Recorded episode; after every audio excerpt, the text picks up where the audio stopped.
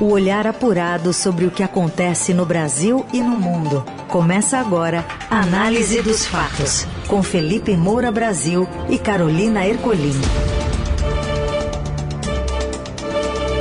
Olá, seja bem-vinda, bem-vindo. Começando por aqui mais uma Análise dos Fatos, com um resumo do que acontece no seu dia. Um noticiário ágil, analítico, para você continuar bem informado nesta sexta-feira. Salve, Felipe Moura Brasil. Salve, salve, Carol, equipe da Eldorado F M, melhores ouvintes, sextou bonito, até com sol em São Paulo, veja só você, Carol, que milagre, que raridade. Lembrando que o programa Análise dos Fatos fica disponível nas plataformas de podcast logo após a transmissão ao vivo. Vamos aos destaques, então, desta sexta, vinte e quatro de março. O presidente Lula está com pneumonia, passa por nova avaliação médica e adia a viagem à China em ao menos um dia. Metroviários aceitam oferta da empresa e paralisação termina em São Paulo. Segundo dia de greve, foi de novo um caos no trânsito. E ainda, o ex-presidente Bolsonaro entrega joias sauditas em Brasília e o amistoso da seleção brasileira no Marrocos. O que acontece no Brasil e no mundo? Análise dos fatos. As estações das linhas um azul, dois verde, três vermelha, além da quinze prata do metrô de São Paulo foram abertas e a operação foi retomada integralmente na tarde desta sexta-feira. Por volta das dez da manhã, o sindicato anunciou o encerramento da greve após a categoria aceitar a proposta do governo de pagamento do abono salarial. A retomada da operação ocorre após a proposta de pagamento de abono pelo metrô ser aceita pela categoria. A Renata Okumura tem as informações para a gente. Olá, boa tarde. Uma assembleia do Sindicato dos Metroviários decidiu nesta sexta-feira aceitar a proposta do governo paulista e encerrar a paralisação da categoria iniciada no dia anterior. Quatro linhas do metrô de São Paulo foram afetadas pelo movimento: A um azul, A dois verde, A três vermelha e A quinze prata. O monotrilho da Zona Leste, que transportam cerca de dois vírgula oito milhões de passageiros por dia. Desde as seis e quarenta e cinco, houve operação por meio de um plano de contingência para as linhas um, dois e três. O monotrilho continuou paralisado. Ao longo dos dois dias de greve, passageiros reclamaram de dificuldades para pegar ônibus e trens da C P T M lotados e também de aumento nos preços dos aplicativos de transporte. Os trabalhadores concordaram com a proposta da gestão Tarcísio de Freitas de pagar abono de dois mil e a criação de programa de participação nos resultados de dois mil e vinte e três a ser pago em dois mil e vinte e quatro. A categoria pedia sete vírgula cinco mil reais de abono referentes aos anos de dois mil e vinte, dois mil e vinte e um e dois mil e vinte e dois. A votação para decretar o fim da greve foi apertada, com uma diferença de apenas vinte e um votos. Foram mil quatrocentos e oitenta favoráveis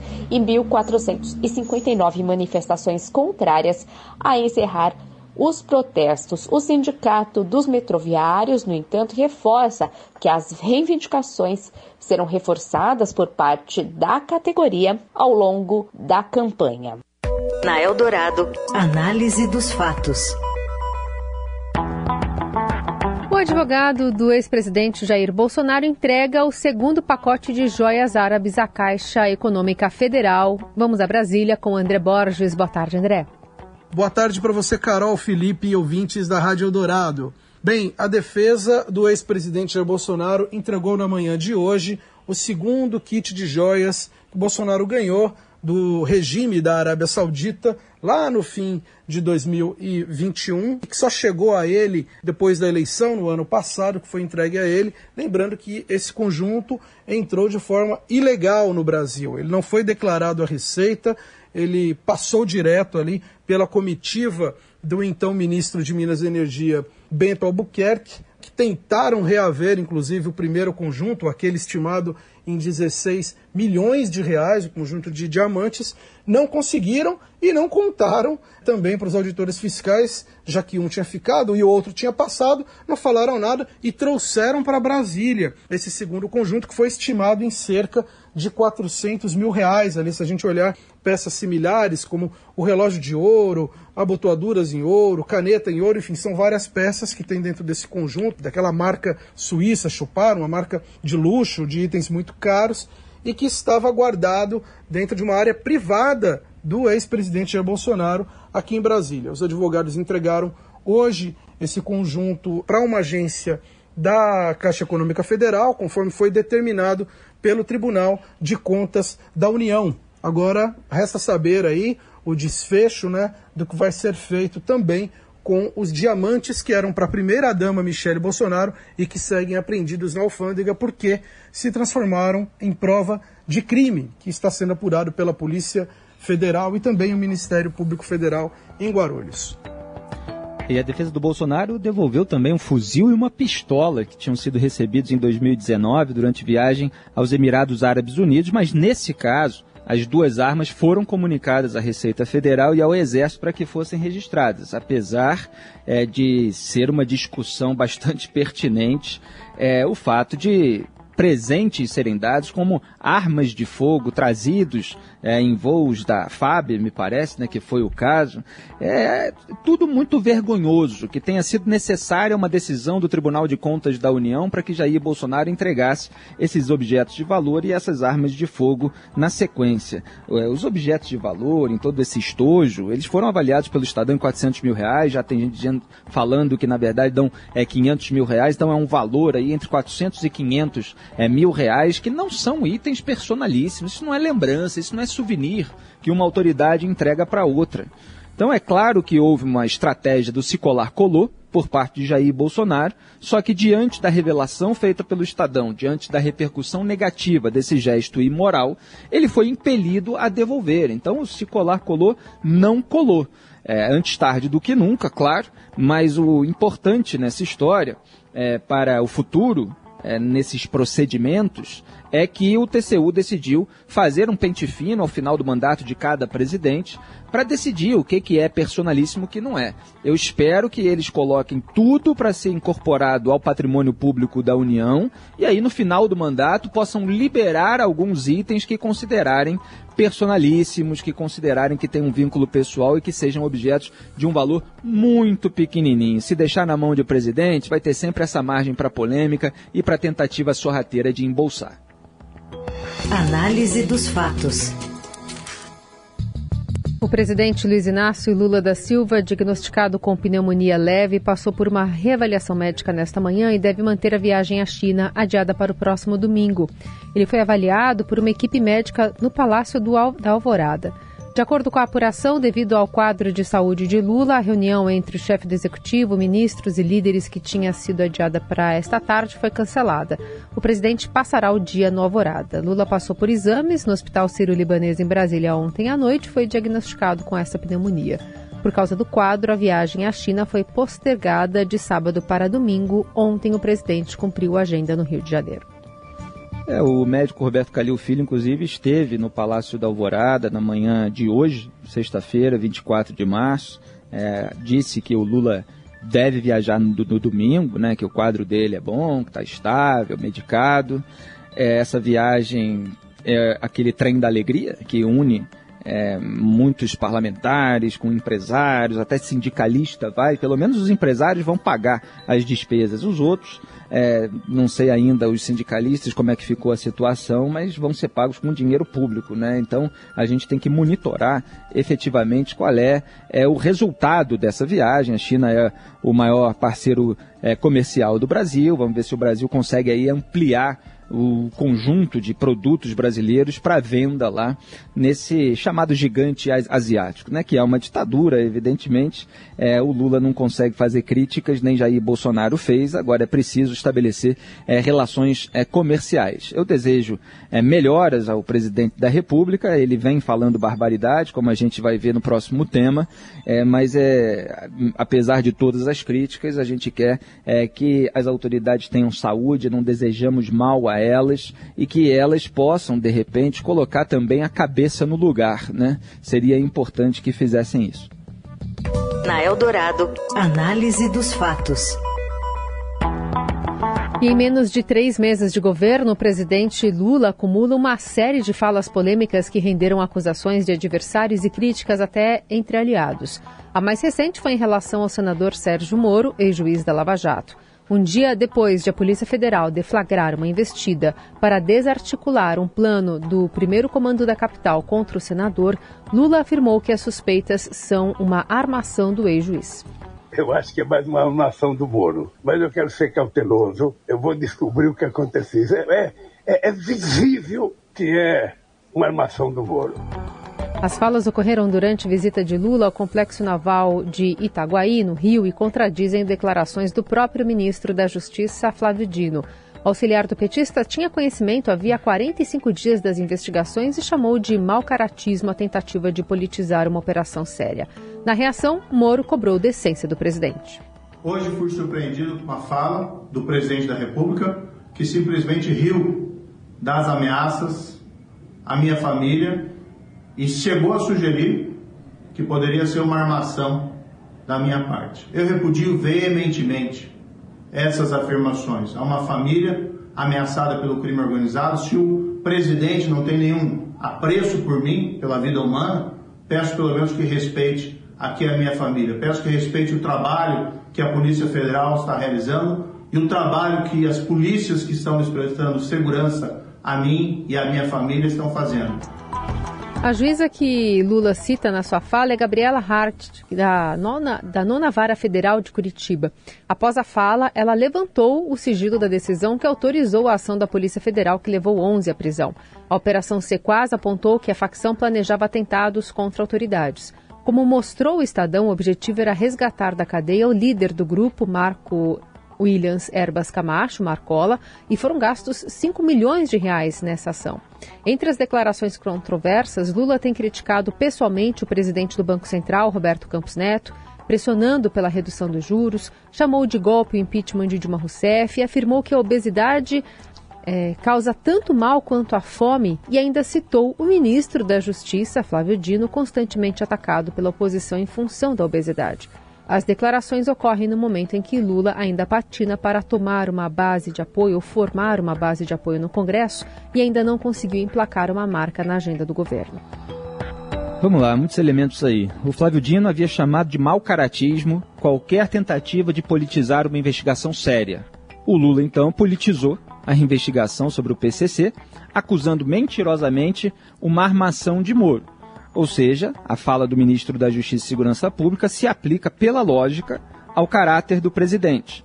Outro ponto, os petistas e os seus aliados, inclusive o Dino, mas também Gleisi Hoffmann, Randolfo Rodrigues, haviam passado vinte e quatro horas vangloriando-se do trabalho da Polícia Federal, antes de o Lula trazer à tona esse negacionismo aí dos fatos investigados. E aí ficaram duas narrativas contraditórias, ambas mentirosas. Porque a P F é um órgão de Estado, não é de governo.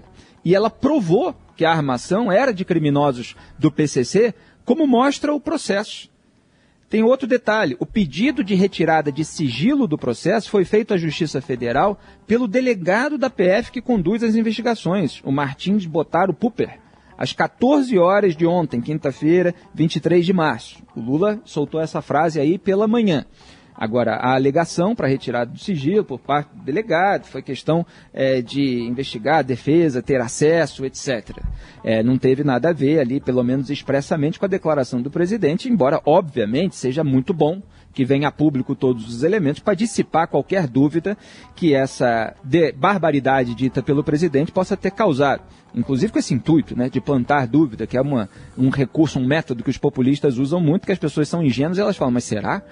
Então a juíza Gabriela Hardt, substituta lá da nona Vara Federal de Curitiba, decidiu liberar apenas alguns documentos da investigação para não colocar em risco vítimas e investigados do caso. Ainda teve esse cuidado. E diz lá no processo, eu li tudo, as provas colhidas indicam que atos criminosos estão efetivamente em andamento na cidade de Curitiba há pelo menos seis meses. É mais até do que o governo do P T. Quer dizer, eles já estão... É, juntos nessa empreitada, os membros do bando, é, desde o governo passado, o governo Bolsonaro, e continua lá no processo, contando com a presença física dos investigados, compra de veículos, aluguel de imóveis e monitoramento de endereços e atividades do senador Sérgio Moro. E aí eu acrescento, é, você tem ali o cativeiro, tem imagem ali, foto do cativeiro com fundo falso, aquele lugar que estava sendo preparado para manter o refém. As provas incluem prints de trocas de mensagens entre os criminosos, anotações sobre esses gastos milionários com os preparativos para o sequestro do Moro, cinco milhões de reais. E você tem ali a lista de códigos dos bandidos, na qual Flamengo significa sequestro e Tóquio era o Sérgio Moro. Está lá, é, numa troca de mensagem, a lista é, dessas palavras em código e do que elas significam. E essa trama começou a ser revelada quando um ex-membro do próprio P C C, jurado de morte por outro integrante, virou testemunha protegida, forneceu dados e disse que o seu potencial assassino também estava encarregado do plano contra o atual senador. A partir daí, a Polícia Federal foi e encontrou todas as demais provas, quer dizer, não é simplesmente baseado num relato, numa delação, então é mentira, não. Está lá tudo no processo. Então como é que o Moro poderia ter armado tudo isso em cumplicidade com tantos agentes e criminosos? Quer dizer, só nessa fantasia de uma mente acometida por um, reva um revanchismo permanente, né? Não respeita nem a dor de uma família ameaçada por uma facção armada, que, como mostra o processo, tem um histórico de assassinatos de agentes públicos que a incomodaram. Então, assim, não resta mais a menor dúvida de que aquele desejo que o Lula confessou de F é, com o ex-juiz Moro para se vingar dessa gente, ele permanece, continua. A Gleisi falou em aula de civilidade e democracia. Essa é a aula? Não pode ser. Isso é uma barbaridade com requintes de crueldade. Você ouve Análise dos Fatos, com Felipe Moura Brasil e Carolina Ercolini. Seguimos com a análise dos fatos, indo direto para Brasília, ouviu Daniel Vetterman contar mais sobre o presidente da Câmara dos Deputados, Arthur Lira, que agora articula e aprova um projeto a toque de caixa para beneficiar políticos investigados em julgamento. Olá, Carol. Olá, Felipe. O presidente da Câmara, Arthur Lira, articulou uma nova lei e aprovou a toque de caixa um projeto que favorece políticos investigados na Lava Jato. A proposta estabelece que, quando há empate em um julgamento no Supremo Tribunal Federal ou em outros tribunais colegiados envolvendo processos penais, o resultado favorece e absolve automaticamente o réu. A estratégia do Centrão é se antecipar à provável indicação de Cristiano Zanin para o Supremo Tribunal Federal. O ministro Ricardo Lewandowski vai se aposentar e a tendência é que o placar da Lava Jato no Supremo fique cinco a cinco. Como Cristiano Zanin foi advogado do presidente Lula na operação, ele se declararia suspeito para julgar esse tipo de ação. Então, a nova lei vai favorecer diretamente os réus. Lembrando que esse não é o entendimento que o Supremo Tribunal Federal aplicou desde dois mil e vinte e um, quando o ministro, então presidente da corte, Luiz Fux, entendeu que o empate não favorece os réus e condenou o ex-deputado André Moura. Então o projeto foi apresentado e agora foi pautado na Câmara e deve ser apreciado pelo Senado nas próximas semanas. Mais uma barbaridade. Vou enfatizar aqui o que o Daniel explicou. A proposta absolve os réus quando há empate num julgamento. E isso não acontece à toa. O Centrão se prepara aí para essa indicação do Cristiano Zanin pelo Lula ao Supremo. Como ele foi advogado na Lava Jato, defendeu o Lula, não participa dos julgamentos. Então, se o placar ficar cinco a cinco, por exemplo, é, o réu está absolvido. Quer dizer, é como se o Cristiano Zanin, então, votasse. Eles estão se preparando para a eventualidade é, dessa declaração é, de que ele não pode participar do julgamento e para continuar como se ele pudesse participar. Então, o Arthur Lira garantiu o avanço da impunidade no S T F para essa eventualidade da indicação do Zanin pelo Lula. E essa medida aconteceu no mesmo dia, logo depois, me parece, de o Gilmar Mendes, ministro do S T F, blindar o Arthur Lira em três casos. Encerrou ali três ações de improbidade administrativa contra o atual presidente da Câmara. Né? Você tem ali é, ações de improbidade ligadas ao caso é, da, da Lava Jato, é, de acordo com a denúncia que tinha sido a, apresentada pelo então P G R, Procurador-Geral da República, Rodrigo Janot, em dois mil e quinze. Ele é, e o, o pai dele, né, o, o senador Benedito de Lira, é, tinham recebido propina de dois vírgula seis milhões de reais em dois mil e dez e dois mil e onze de um esquema de corrupção na diretoria de abastecimento da Petrobras. Então isso tem a ver é, com o Petrolão. Então Gilmar Mendes encerrou lá três casos. É, o Dias Toffoli está sentado há mais de dois anos, num pedido de vista que ele próprio fez, é, de uma denúncia é, de corrupção contra o Lira. É, porque um, um ex-assessor dele foi flagrado lá transportando mais de cem mil reais em dinheiro vivo. É, e o processo fica parado mesmo, aparentemente, com essa decisão da Rosa Weber de limitar o tempo é, de pedido de vista.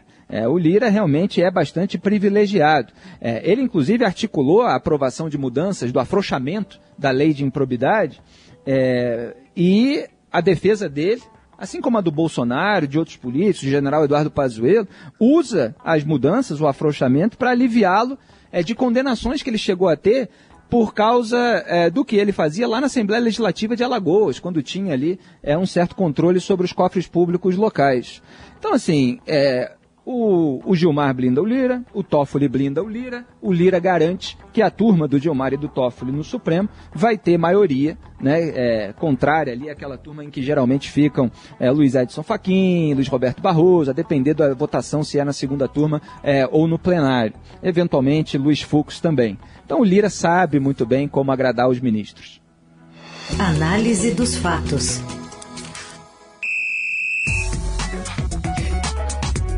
Amanhã tem amistoso da Seleção Brasileira Masculina de Futebol. Tá todo mundo só falando disso, né, Morelli? Olá, amigos. Hoje eu quero falar do jogo deste sábado, dezenove horas, pelo horário de Brasília. Brasil e Marrocos. É a volta da Seleção Brasileira depois do fiasco que foi o time do Tite na Copa do Mundo do Catar. Marrocos foi até melhor do que o Brasil na competição. Não é um adversário que o torcedor gostaria de ver. O torcedor está muito disposto a ver o Brasil se preparar para as Copas diante de rivais fortes e diante de rivais europeus. Marrocos é um time forte, Marrocos é um time bem organizado, Marrocos é um time que deu sua dor em grandes da Europa na Copa do Catar. O Brasil é um time a ser montado, o Brasil é um time sob o comando de Ramon, que é um técnico interino. Tite não deixou nada pronto, nada preparado, a C B F ainda não encontrou o seu treinador ideal, fala-se muito em nomes de fora do Brasil, em Ancelotti, por exemplo, técnico italiano que comanda o Real Madrid. Ramon apresentou uma convocação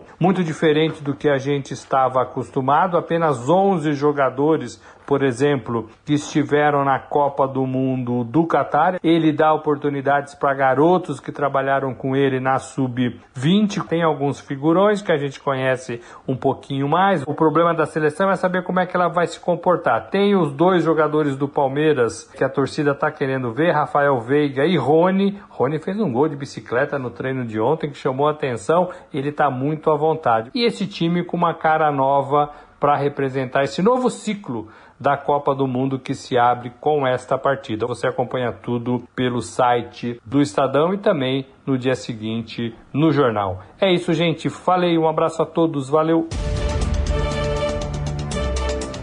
Falta um camisa dez na seleção brasileira, Carol. Falta ainda um cérebro nessa seleção, como é o Arrascaeta no Flamengo, que lamentavelmente é uruguaio e não pode assumir essa função. Há outros problemas no futebol brasileiro, jogadores muito especializados em posição, em vez de se tornarem jogadores completos. Você tem uma dificuldade de recomposição da zaga, é, de fazer cobertura, como fazem muito bem é, os times que disputam a, a Champions League. É, você tem falta de triangulação no ataque, tudo isso que foi a causa é, dos fracassos recentes é, da seleção brasileira. Seria importante, e eu estou pregando isso há mais de doze anos, é, que viesse um técnico estrangeiro realmente moderno é, em lugar desses professores aí que posam é, de grandes sabedores, conhecedores do futebol, mas não sabem nada, né? É, então já houve muita menção ao Pep Guardiola, agora ao Carlo Ancelotti, técnico do Real Madrid, ali o Vinícius, é, o Vini, o Vini Júnior falando bem dele, claro, o Rodrigo também. É, vamos ver se essa negociação vai avançar. Agora, enquanto isso, a gente vê como é que é o desempenho do interino. E assim a gente fecha mais uma análise dos fatos, fechando também mais uma semana, edição dez desse programa que você ouve nas plataformas digitais. Trabalhos técnicos de Moacir Biasi e o comando da mesa de som é de Carlos Amaral. E a produção, edição e coordenação é da nossa querida Laís Gotardo. Um grande abraço a todos e até amanhã. Até segunda. Até segunda, isso, perdão. Você ouviu Análise dos Fatos. Se você perdeu esta edição ou quer ouvir de novo, acesse rádio eldorado ponto com ponto br ou assine gratuitamente o podcast no iTunes, Google Podcast, Deezer ou Spotify.